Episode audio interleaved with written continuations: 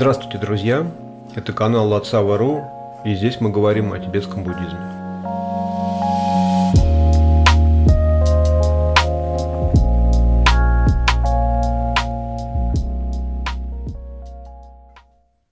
Сегодня я попробую разобраться с тем, какое влияние оказывают современные способы обмена информацией на наше мышление, эмоциональные реакции и психологическое состояние. Потому что меня, во-первых, об этом неоднократно уже просили, а во-вторых, э, ну я и сам вижу прекрасно, то есть сначала вот этот локдаун с ковидом, а потом события, всем известные, они сыграли свою роль, и, и поскольку в России сейчас не происходит никаких э, мероприятий, почти не происходит, вот так скажем, ретриты не проводятся, буддийские учителя практически не ездят, за редким исключением, как между собой общаются э, люди, которые следуют учению Будды, все это теперь можно увидеть только в интернет. И поэтому, начиная с 2019 года, когда нас всех закрыли по домам, общаясь с другими э, людьми, в основном онлайн, я для себя сделал определенные выводы, как работает в настоящее время, в, в реальности, в которой мы живем, как работает информация, какие есть проблемы, а проблем много. Сейчас об этом как раз и поговорим. Потому что если проанализировать ситуацию, ну, посмотреть, кто что говорит, особенно люди, которых ты,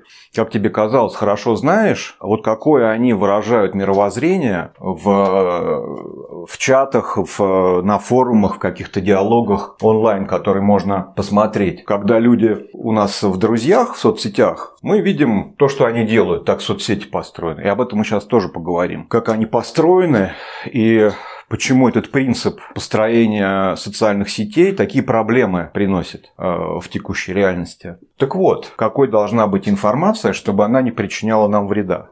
Это самое важное. И, пожалуй, с этого я и начну достоверность. Вот это слово, когда мы говорим о том, как использовать современные источники информации для собственного блага, чтобы они приносили нам благо, а не вред, Основное слово, основное понятие, основной принцип для нас должно быть достоверность фактов. Как мы определяем достоверность? Достоверность определяется изучением источников. Как воспринимают сейчас информацию большинство людей? Мы включаем какую-то передачу по телевизору, или мы идем в какую-то соцсеть, на YouTube или на Facebook, запрещенный теперь в России, или в Контакт, или в Телеграм. Это не важно. Способ подачи информации везде один и тот же. Существуют так называемые блогеры, лидеры общественного мнения, инфлюенсеры. По сути, это люди, которые, как я уже сказал, собирают для нас информацию и подают те факты, которые они раскрыли в процессе, как правило, добавляя к ним собственное мнение. И здесь тоже очень важный момент, что раньше, в советские ламповые времена, с точки зрения профессионалов, занимающихся информацией, было два вида. Я сейчас не беру ведущих, которые э, текст читают, когда там в новостях или в каких-то других программах. Были журналисты, которые подавали информацию через призму какого-то своего опыта и своего оценочного суждения.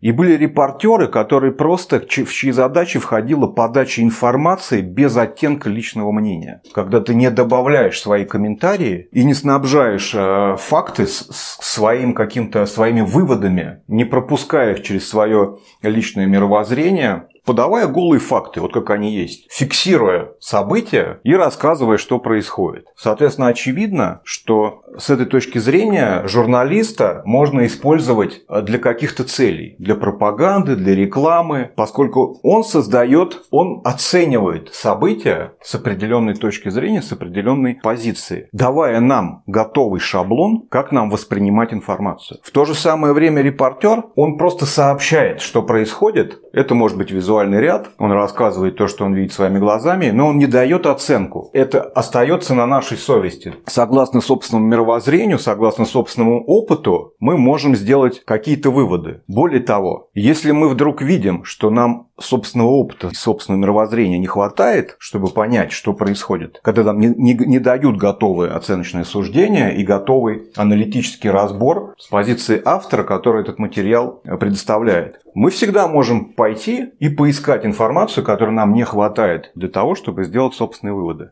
Так вот, сейчас репортеров практически не осталось.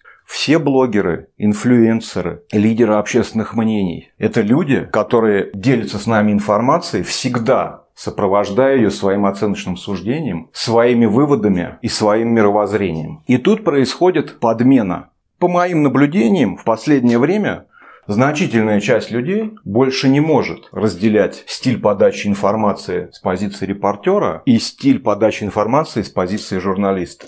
Для большинства людей в наше время то, что они слышат от любимого блогера, они воспринимают информацию, которую он предоставляет, как информацию репортера. Если честно, то так легче, потому что ну, человек сделал за тебя всю работу. Он что-то такое говорит, он приводит какие-то факты, он опирается на мнение каких-то авторитетных людей и выдает вам готовую информацию. И получается, что вы поленившись, или вы ему настолько доверяете, что не хотите проверять факты, медленно, раз за разом принимаете его мировоззрение. Ну, потому что по-другому быть не может. Если вы принимаете его факты, они для вас становятся фактами.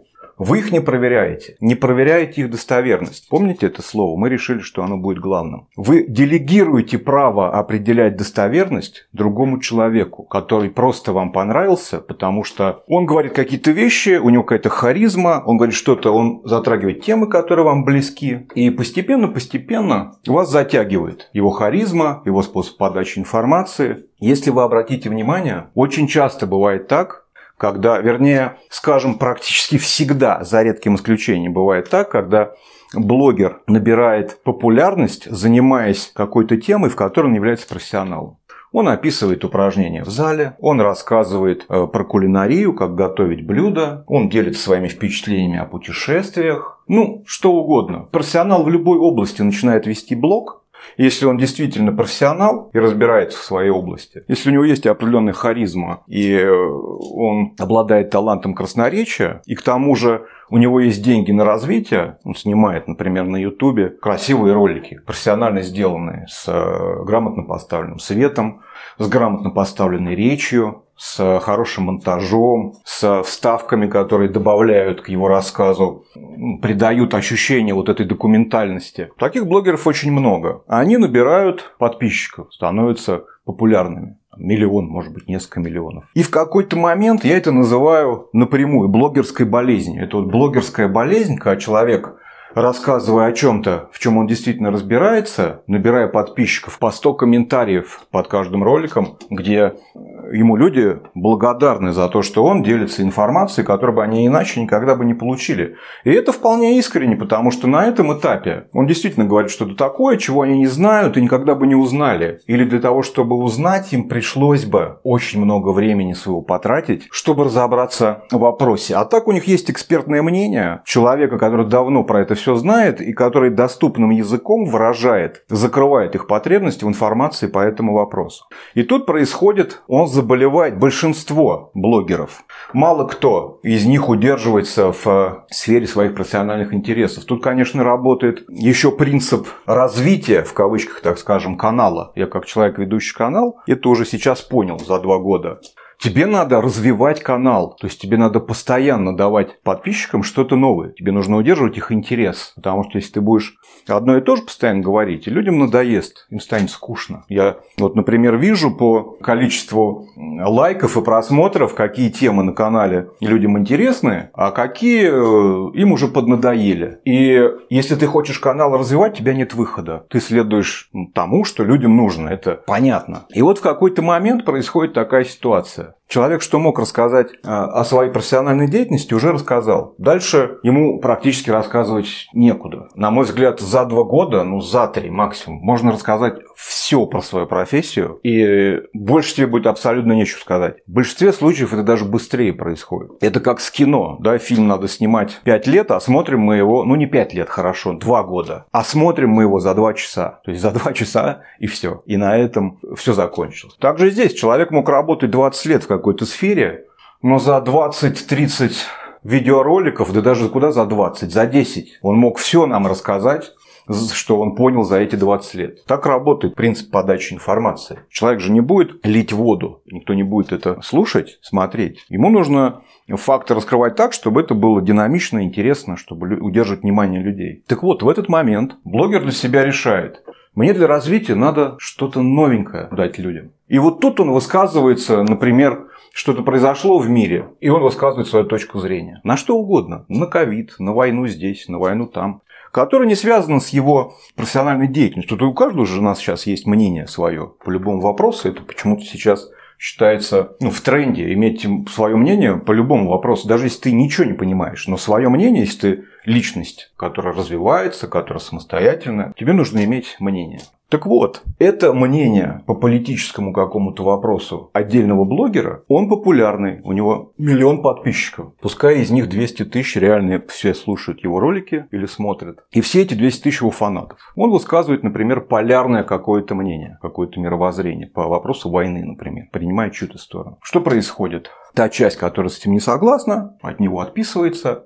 А вот та часть, которая с этим согласна, продолжает его точно так же хвалить. Да, что вот, чувак, да мы всегда знали, что мы смотрим прямо, ты мои месты сейчас сказал, все, что я думаю, как же так? И начинается, да, тем более, если это разговор о войне, начинается, люди начинают друг друга раскачивать, и вот эта динамика, то есть такие серьезные какие-то происшествия мирового масштаба, которые оказывают на всех влияние, очень быстро раскачивают эмоциональные реакции. И блог оживает. Для блогера это выглядит как, что он нашел новую какую-то вот жилу. К нему пришли, эти люди начинают перепащивать его вот это выступление по поводу политики. Пусть он каких-то подписчиков потерял, которые по-другому думают, но зато к нему пришло столько же, а может еще и больше, которым необходимо свое мировоззрение утвердить, увидев, что также думает какой-то популярный инфлюенсер, лидер общественного мнения или блогер. Люди любят, когда их мнение совпадает с кем-то значимым. То есть он потерял 100 тысяч подписчиков, а к нему пришло 200. Пускай это будут уже другие люди, не те, которые интересовались его профессиональной деятельностью, а которые только про политику ходят, смотрят и сами только про нее говорят. Но факт остается фактом. Для блога это развитие. Ну, то есть выглядит как развитие. И этот человек, не обладая, в принципе, никакими профессиональными знаниями, он же не учился в МГИМО, он не работал в каком-нибудь посольстве, он не участвовал в переговорах. Он, в принципе, ничего про это не знает. Но он сформировал мнение, у него есть харизма, красноречие, он не глупый, в общем-то, он почитал Википедию, какие-то еще статьи, про которые тоже отдельный разговор. Или послушал других блогеров. А если он, например, хорошо знает другой язык, английский, он может слушать э, блогеров, которые на английском ведут свои блоги, и пересказывать эту информацию на русском. Таким образом, собирая еще больше подписчиков, которые языка не знают, которые не могут сами послушать источник. С этого момента начинается самое интересное. Люди, которые слушают этого блогера, считают его репортером. И они принимают все, что он говорит, за достоверную информацию, которую можно сделать основой собственного мировоззрения, собственного мнения по этому вопросу не проверяя источники, из которых он сам это взял. Во-первых, это сложно. Во-вторых, ну, есть же вот человек, которому ты доверяешь. Он говорит это так, наверное, он это проверил. Мы полагаемся на другого человека. А в большинстве случаев этот блогер, хоть он и популярный, он точно так же размышляет, как и мы. Он не проверяет, он слушает кого-то еще или читает какую-то еще информацию, например, на интернет-энциклопедиях, там, Википедии, например. И совершенно понятно, что Википедия и другие энциклопедии, неважно какие, Википедия просто самая популярная. Но большое количество порталов предоставляет аналитическую информацию по любому вопросу, подавая ее как энциклопедическую. И статьи эти, как правило, содержат уже оценочные суждения. Это не статьи репортера, это статьи журналистские, то есть они снабжены оценочным суждением. В них достоверность присвоена тем фактам, которые подкрепляют мировоззрение автора. И здесь мы приходим к самой большой проблеме. Проблема эта заключается в том, что в современном информационном пространстве, в средствах масс-медиа, среди журналистов, которые более-менее пользуются какой-то популярностью, не осталось таких, которые занимаются независимыми журналистскими расследованиями. Они давно утонули в огромной массе журналистов, которые обслуживают интересы либо отдельных государств, либо отдельных корпораций, либо отдельных групп влияния, неважно. В какой-то момент все вот эти структуры, которые действительно оказывают влияние на, на то, как развивается человеческая цивилизация, в какой-то момент они все пришли к выводу, что информация решает все. Вот кто первый свое оценочное суждение к информации подвесит и предоставит ее именно с той точки зрения, которая выгодна ему, тот и получает э, бонусы власть и, э, и влияние. То есть, кто вот первый свое оценочное суждение начинает распространять, тот и прав. Потому что основным критерием достоверности является то, сколько человек думают точно так же, как и ты. К сожалению, мы пришли именно к этому. Вообще, с точки зрения буддийской философии, достоверная относительная реальность и недостоверная относительная реальность определяется несколько по-другому. Наши любимые примеры про зайца с рогами, про цветы в облаках и про сына бесплодной женщины. Достоверная реальность – это заяц с ушами и олень с рогами. А вот заяц с рогами – это недостоверная относительная реальность. Это разделение было нужно для того, чтобы не путать пустотность как основополагающий принцип буддийской философии, то есть как отсутствие реального независимого существования у феноменов. Когда мы говорим, что э, зайца не существует, подразумевая, что он не обладает реальным независимым существованием. Но когда мы говорим, что зайца с рогами не существует, мы подразумеваем, что даже с точки зрения относительной реальности такого феномена не существует. Вот в этом разница. В информационном пространстве раньше тоже было так. И то от пропаганды информация никогда не была свободна. Так или иначе, журналисты всегда зависели. Они могли быть оппозиционными и рассказывать что-то, что э, выставляет государство, где они, собственно, живут с негативной стороны, либо они работают на собственное государство и выставляют какое-то другое государство с негативной стороны, а свое хвалят. Такое было всегда, и, в общем, это надо просто принять как данность, что вот так вот работает журналистика.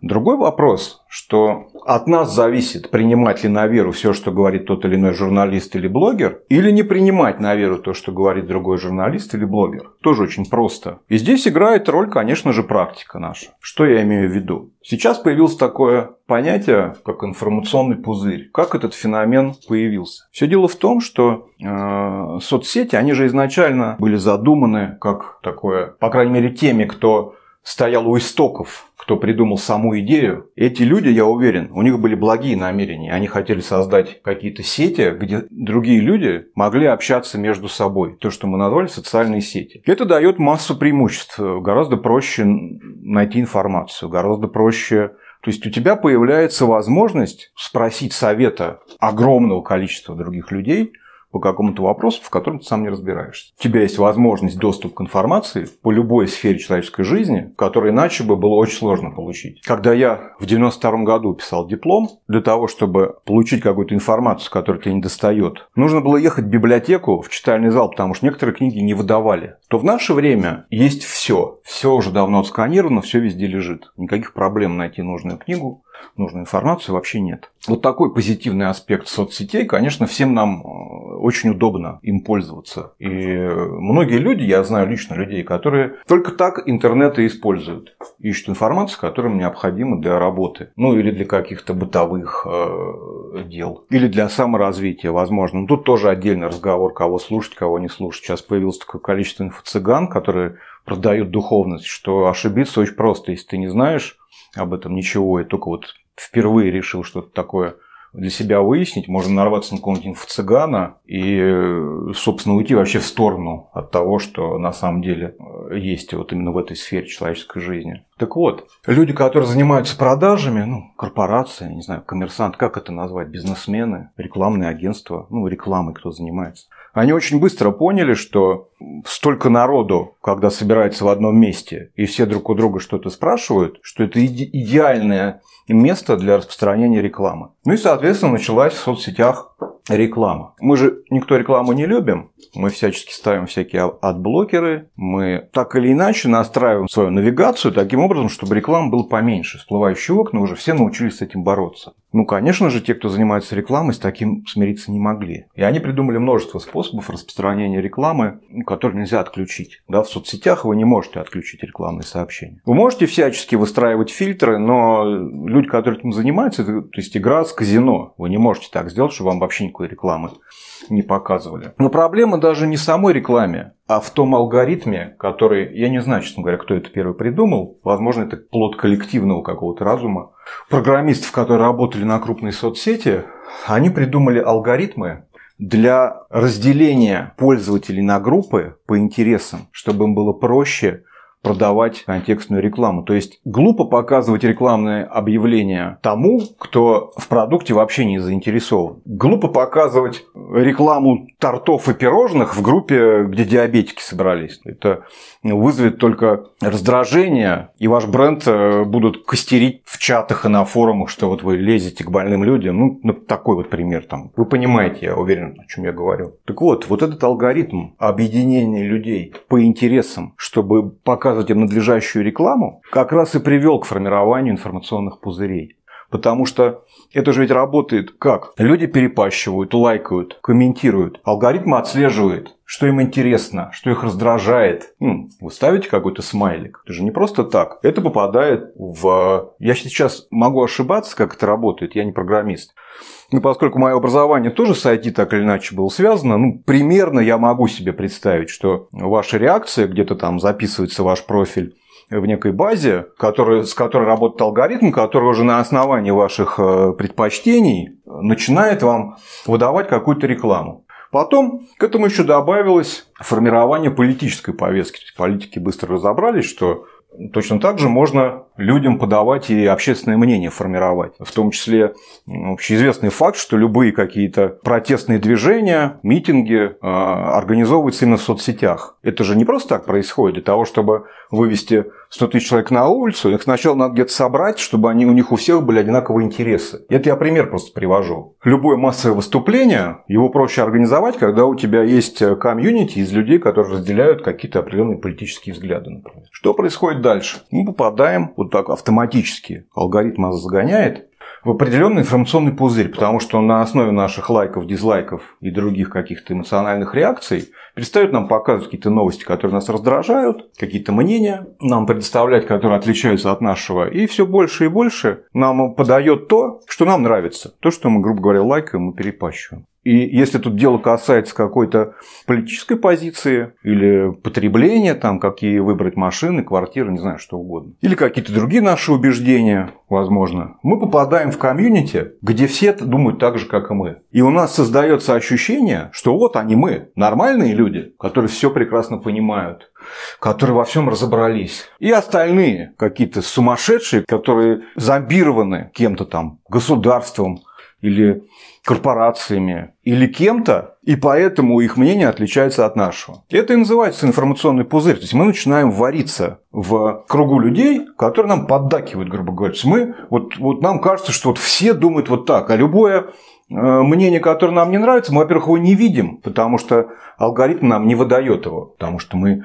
его дизлайкаем постоянно. И таким образом происходит э, разделение. Мы привыкаем в этом своем информационном пузыре. Постоянно там, мы там сказали что-то, все налайкали там и написали, да, это ты хорошо сказал, я тоже так думаю. А потом мы в реальности с кем-то где-то пересекаемся, человек сидит в другом информационном пузыре, который полностью нашему противопоставлен. То есть они, у них противоречия неразрешимые. И вот встречаются два человека, которые друг про друга думают, что вот я-то на стороне добра, а вот ему промыли мозги. То есть, понимаете, они оба совершенно одинаково воспринимают друг друга, как зомби. В подавляющем большинстве случаев они даже аргументы не слушают, потому что в их информационном пузыре все эти аргументы давным-давно опровергнуты тем или иным способом. И я даже, у меня такая была ситуация, когда я стал говорить что-то, вот то, что я думаю на самом деле, подкрепляет какими-то аргументами, а мне просто выдали картинку, на которой написано все аргументы, которые могут предъявить фабрика ботов. То есть, то люди, которые за деньги пытаются формировать общественное мнение в сетях. И как получается? У меня есть аргументы, которые я могу обосновать на основе личного опыта, подтвердить их документально, но человеку, который со мной спорит, ему уже дали готовое решение.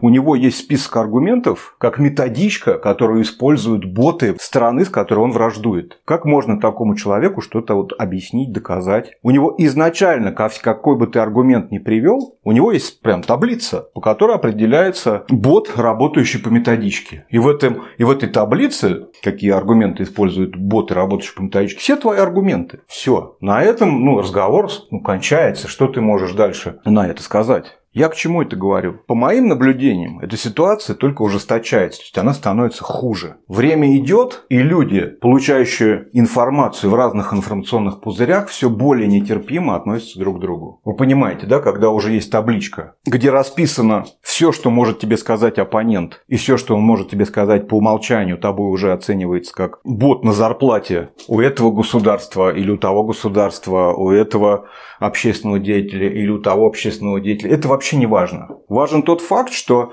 никто не слушает аргументы другой стороны. Потому что, что бы ни сказал человек с противоположным мнением, тебе дали готовое решение. Если он озвучивает какой-то аргумент, а у тебя уже есть табличка, что если он такой аргумент озвучил, значит, он с фабрики ботов и работает по методичке. Все, у тебя оценочное суждение, оно уже закреплено, дальше ты человека не слушаешь. И на основе такого разделения возникает огромное количество конфликтов. Вы все это прекрасно видите. Можно собирать людей в информационный пузырь, в котором у всех будет определенное мнение, и в котором аргументы противоположной стороны э, приняты вообще не принимать, потому что это по методичке. И это единое такое комьюнити, у которых у всех одинаковые идеи. В любой момент можно перевести в режим конфронтации, вбросить какую-то информацию, которая мгновенно приведет к эмоциональной реакции, и вот тогда вот этот момент можно все вот это протестное движение перевести в реальную жизнь, в офлайн. То есть вывести этих людей на улицы и заставить их делать то, что нужно тебе.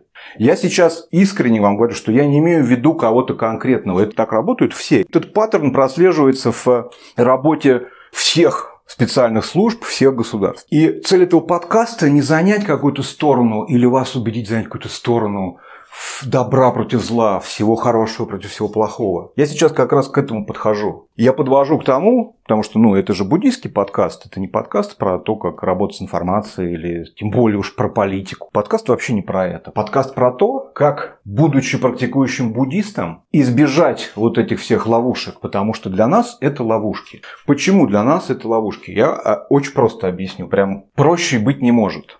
Я уверен, что большинство из вас сидит в этих информационных пузырях. Так или иначе, до какой-то степени вовлечены в ту или иную точку зрения, у которой есть против... противоположная точка зрения. Так или иначе, вы кого-то считаете своими единомышленниками, а кого-то своими оппонентами, а то и врагами. Сейчас, к сожалению, такое время, когда люди, занимающие иную политическую позицию, сразу воспринимаются как враги. Это понятно, потому что войны идут, и тут уже все слишком серьезно, чтобы просто на кухне поспорить, да, тут слишком серьезные эмоциональные реакции давным-давно у людей. Тем более у тех, кто вовлечен в события непосредственно, у кого родственники гибнут или теоретически могут погибнуть у кого дома разрушены, кто вынужден переехать, кто вынужден это все видеть, каждый день с этим работать. Но я даже не об этом. Я к тому, что очень простой тест. Мы, как буддисты, наша основная практика на любой колеснице, начиная с колесницы личного освобождения и заканчивая колесницей Дзакчина Махамудры, высших методов, которые используют ну, практически перед самым достижением результата, плода практики.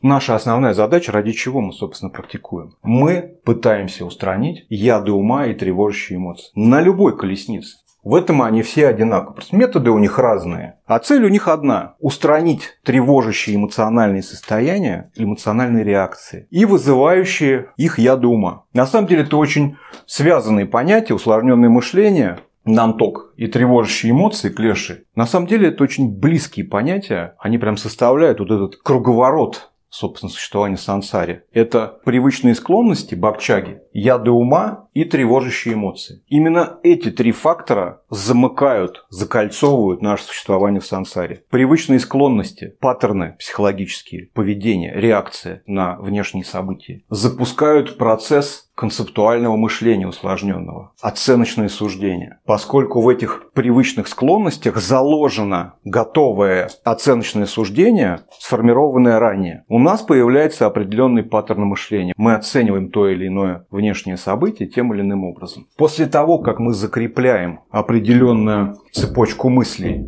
в рамках концептуального ума, когда она настолько усложнена, что мы думаем только об этом, это приводит к формированию соответствующей тревожащей эмоции. Клеш – это гнев, страстное желание, неведение или упрямая глупость, как мне сейчас уже больше нравится переводить, зависть и гордыня. После того, как эта тревожащая эмоция сформировалась, она заставляет нас совершать то или иное действие. А совершая то или иное действие под воздействием тревожащей эмоции, мы укрепляем привычную склонность, бакчак, который в будущем предопределит наше оценочное суждение, когда случится то или иное внешнее событие. Следуя по этому пути, мы накатываем раз за разом колею, из которой не можем выбраться. Методы любой колесницы нужны для того, чтобы вовремя останавливать этот цикл, который, как мы понимаем, ведет к кружению, к циклическому существованию в сансаре, нам надо из этого цикла вырваться. Для этого и, и существуют методы колесниц разнообразных, последовательных. Сначала на, на этапе колесниц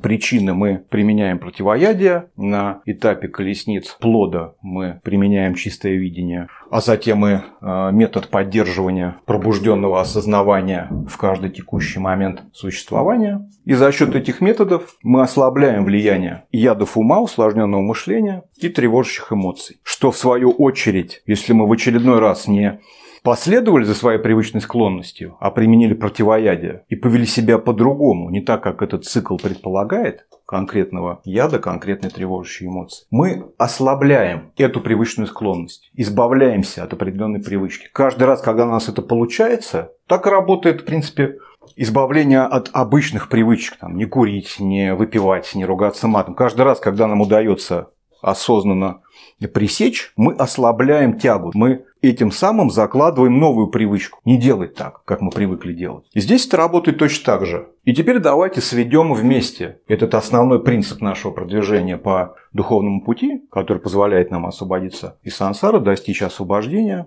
и просветления, состояния Будды и информационные пузыри, в которых мы существуем в рамках относительной реальности. Наше мирское мировоззрение, наше мировоззрение по геополитическим вопросам, вопросам этики, морали, по вопросам социального взаимодействия. Любым вообще вопросам, где у нас есть некие соперники, противники или враги, в худшем случае враги. По моему опыту, когда речь заходит о политике, о мнении на политические вопросы, то есть э, мнение, если совсем просто сказать, кто прав, а кто виноват в том, что человечество существует, вот насилие, войны, нищета, загрязнение окружающей среды, ну, любые проблемы, о которых ну, которые мы только можем себе представить, ну, грубо говоря, кто в этом виноват. Собственно, вся политика упирается в то, что разные группы влияния пытаются вину за происходящее свалить друг на друга, доходя э, при этом до таких крайностей, что э, пытаясь решить проблему с насилием, применяют еще больше насилия. Мы все это прекрасно видим, сейчас это прям у всех на глазах происходит. Так вот, если мы как буддисты пытаемся избавиться от тревожащих эмоций, надо прежде всего быть честными сами с собой. Надо один раз сесть и решить, что для нас важно, наше духовное развитие или наша правота в вопросах геополитического влияния, выяснения, кто прав, а кто виноват во всех бедах человечества и всех остальных врагов, сил зла, против которых мы выступаем на стороне добра. Если мы решаем, что для нас духовный путь, практики Дхармы Будды важнее, в этот момент для нас все упрощается. Мы можем продолжать сидеть в информационных пузырях, если нам так интересно. Хотя с моей личной точки зрения, сейчас настало такое время, когда информацию, как бы это ни было сложно, надо добывать самому. Хотите разобраться с каким-то вопросом, поднимайте документы. Сейчас все архивы оцифрованы. Можно поднимать документы.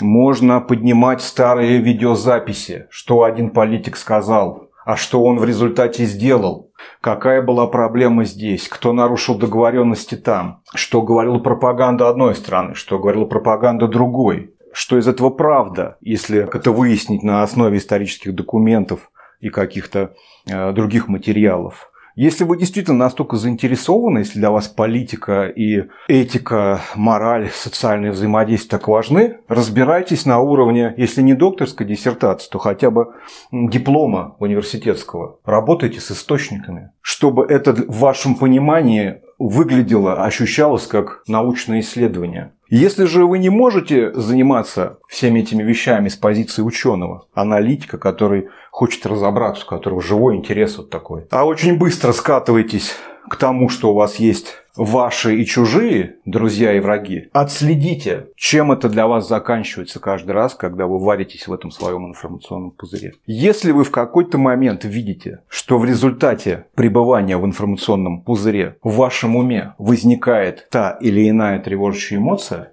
и вы начинаете ощущать к определенной группе живых существ ненависть, а уж тем более желаете им вреда, чтобы отдать под суд или посадить навечно, и пускай заплатят, и пускай пострадают, как мы страдали, или пускай пострадают, как страдает вот эта страна, пусть и это страдает так же. Нам за это надо отомстить. Пусть они заплатят кровью, надо вот этих военных преступников под суд или вот этих военных преступников под суд, этих всех повесить, вот этих заставить. Если у нас в потоке ума мы ощущаем, возникла ненависть, и тем более, если эта ненависть приводит к пожеланию, чтобы другие живые существа страдали, Каждый раз, когда с нами это происходит, мы отдаляем освобождение, мы отдаляем свое просветление. Мы сами себе ставим препятствия, потому что наша работа на пути к реализации состоит в том, чтобы ослаблять тревожащие эмоции, не попадать под их влияние, пресекать их в лучшем случае в момент возникновения. А если мы так не можем, то хотя бы применять в какой-то момент, на каком-то этапе формирования тревожащей эмоции, применять противоядие, которое ее нейтрализует.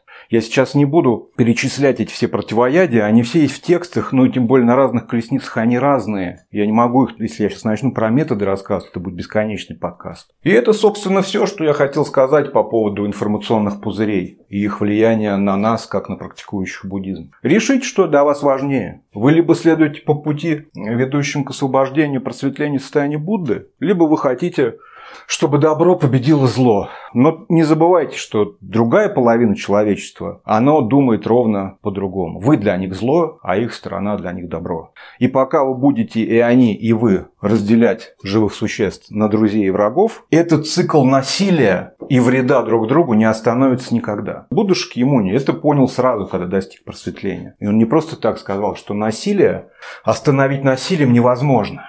Насилие можно остановить только непричинением вреда, ахимсой. Как это практиковать? Зависит от, от того, на каком вы этапе пути. Сам Будда, про него эту историю знают все, когда он встретил в лесу Ангулималу. По-моему, тысяча пальцев или тысяча ушей переводится его имя. Это был такой практикующий. Ему не повезло попасть к неправильному учителю и получить от него наставление, что он достигнет просветления, убив 100 человек, ну, а когда ты следуешь гуру, у тебя выбора нет. Ну, какой тебе метод гуру дал, такой ты будешь использовать. Он попал в такую ситуацию. Ему до просветления, по версии его гуру, оставался э, один человек. Ему оставалось убить одного человека. Его все так боялись, что те места, где он обитал, люди не ходили по лесу, и случись там проходить Будде. Ну и получалось, что Будда стоял между этим человеком, между Ангулималой и его просветлением. И тут следует напомнить, что Будда был царевичем, он был сыном царя. И с детства его учили воинскому искусству. Я сейчас точно не смогу сказать, да и никто, я думаю, не сможет, в каком возрасте он ушел с дворца. Потому что никаких документальных свидетельств нет, мы можем только догадываться.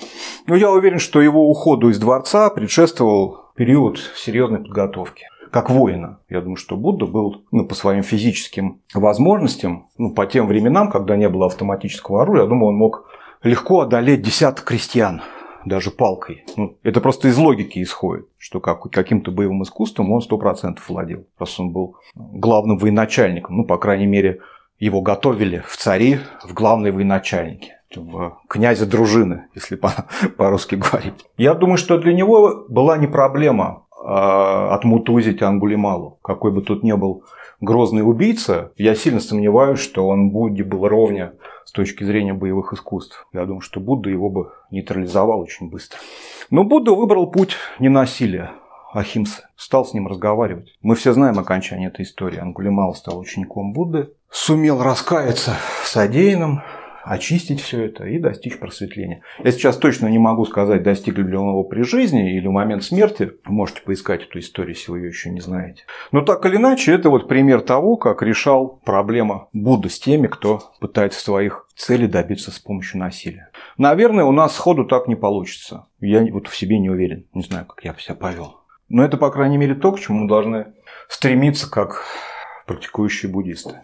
Это, собственно, все, что я хотел сказать по поводу информационных пузырей, нашего восприятия относительно реальности, оценки ее достоверности. Мы можем всю жизнь искать, пытаться выяснить, какая позиция политическая является наиболее достоверной. Но здесь надо задуматься, как я уже сказал, стоит ли эта цель того, чтобы тратить на нее наше драгоценное человеческое рождение. Все, спасибо вам за внимание. Услышимся в следующий раз.